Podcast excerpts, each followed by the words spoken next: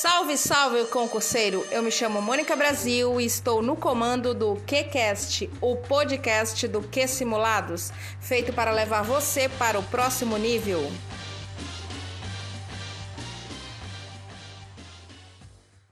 Hoje nós vamos falar das formas de extinção dos atos administrativos. Você já deve estar careca de saber que existe duas formas de extinção dos atos administrativos que são as queridinhas do pedaço. Inclusive tem até súmula sobre elas. É, eu estou falando da anulação e da revogação.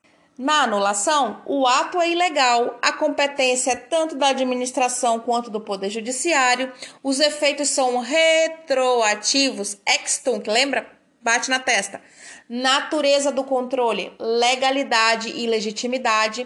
A incidência é nos atos administrativos e vinculados e o prazo é de cinco anos. Ei, não esquece, hein, desse bizu. É cinco anos, não é três. O examinador vai tentar te confundir, beleza? Já a revogação, ela ocorre quando o ato é legal, porém inconveniente e inoportuno. Os seus efeitos não retroativos, quero dizer ex nunc, ou seja, bate na nuca, né? Sempre para frente, nunca retroage.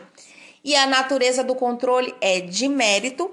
A incidência é nos atos discricionários perfeitos e eficazes. E o prazo, tchararam, a qualquer tempo.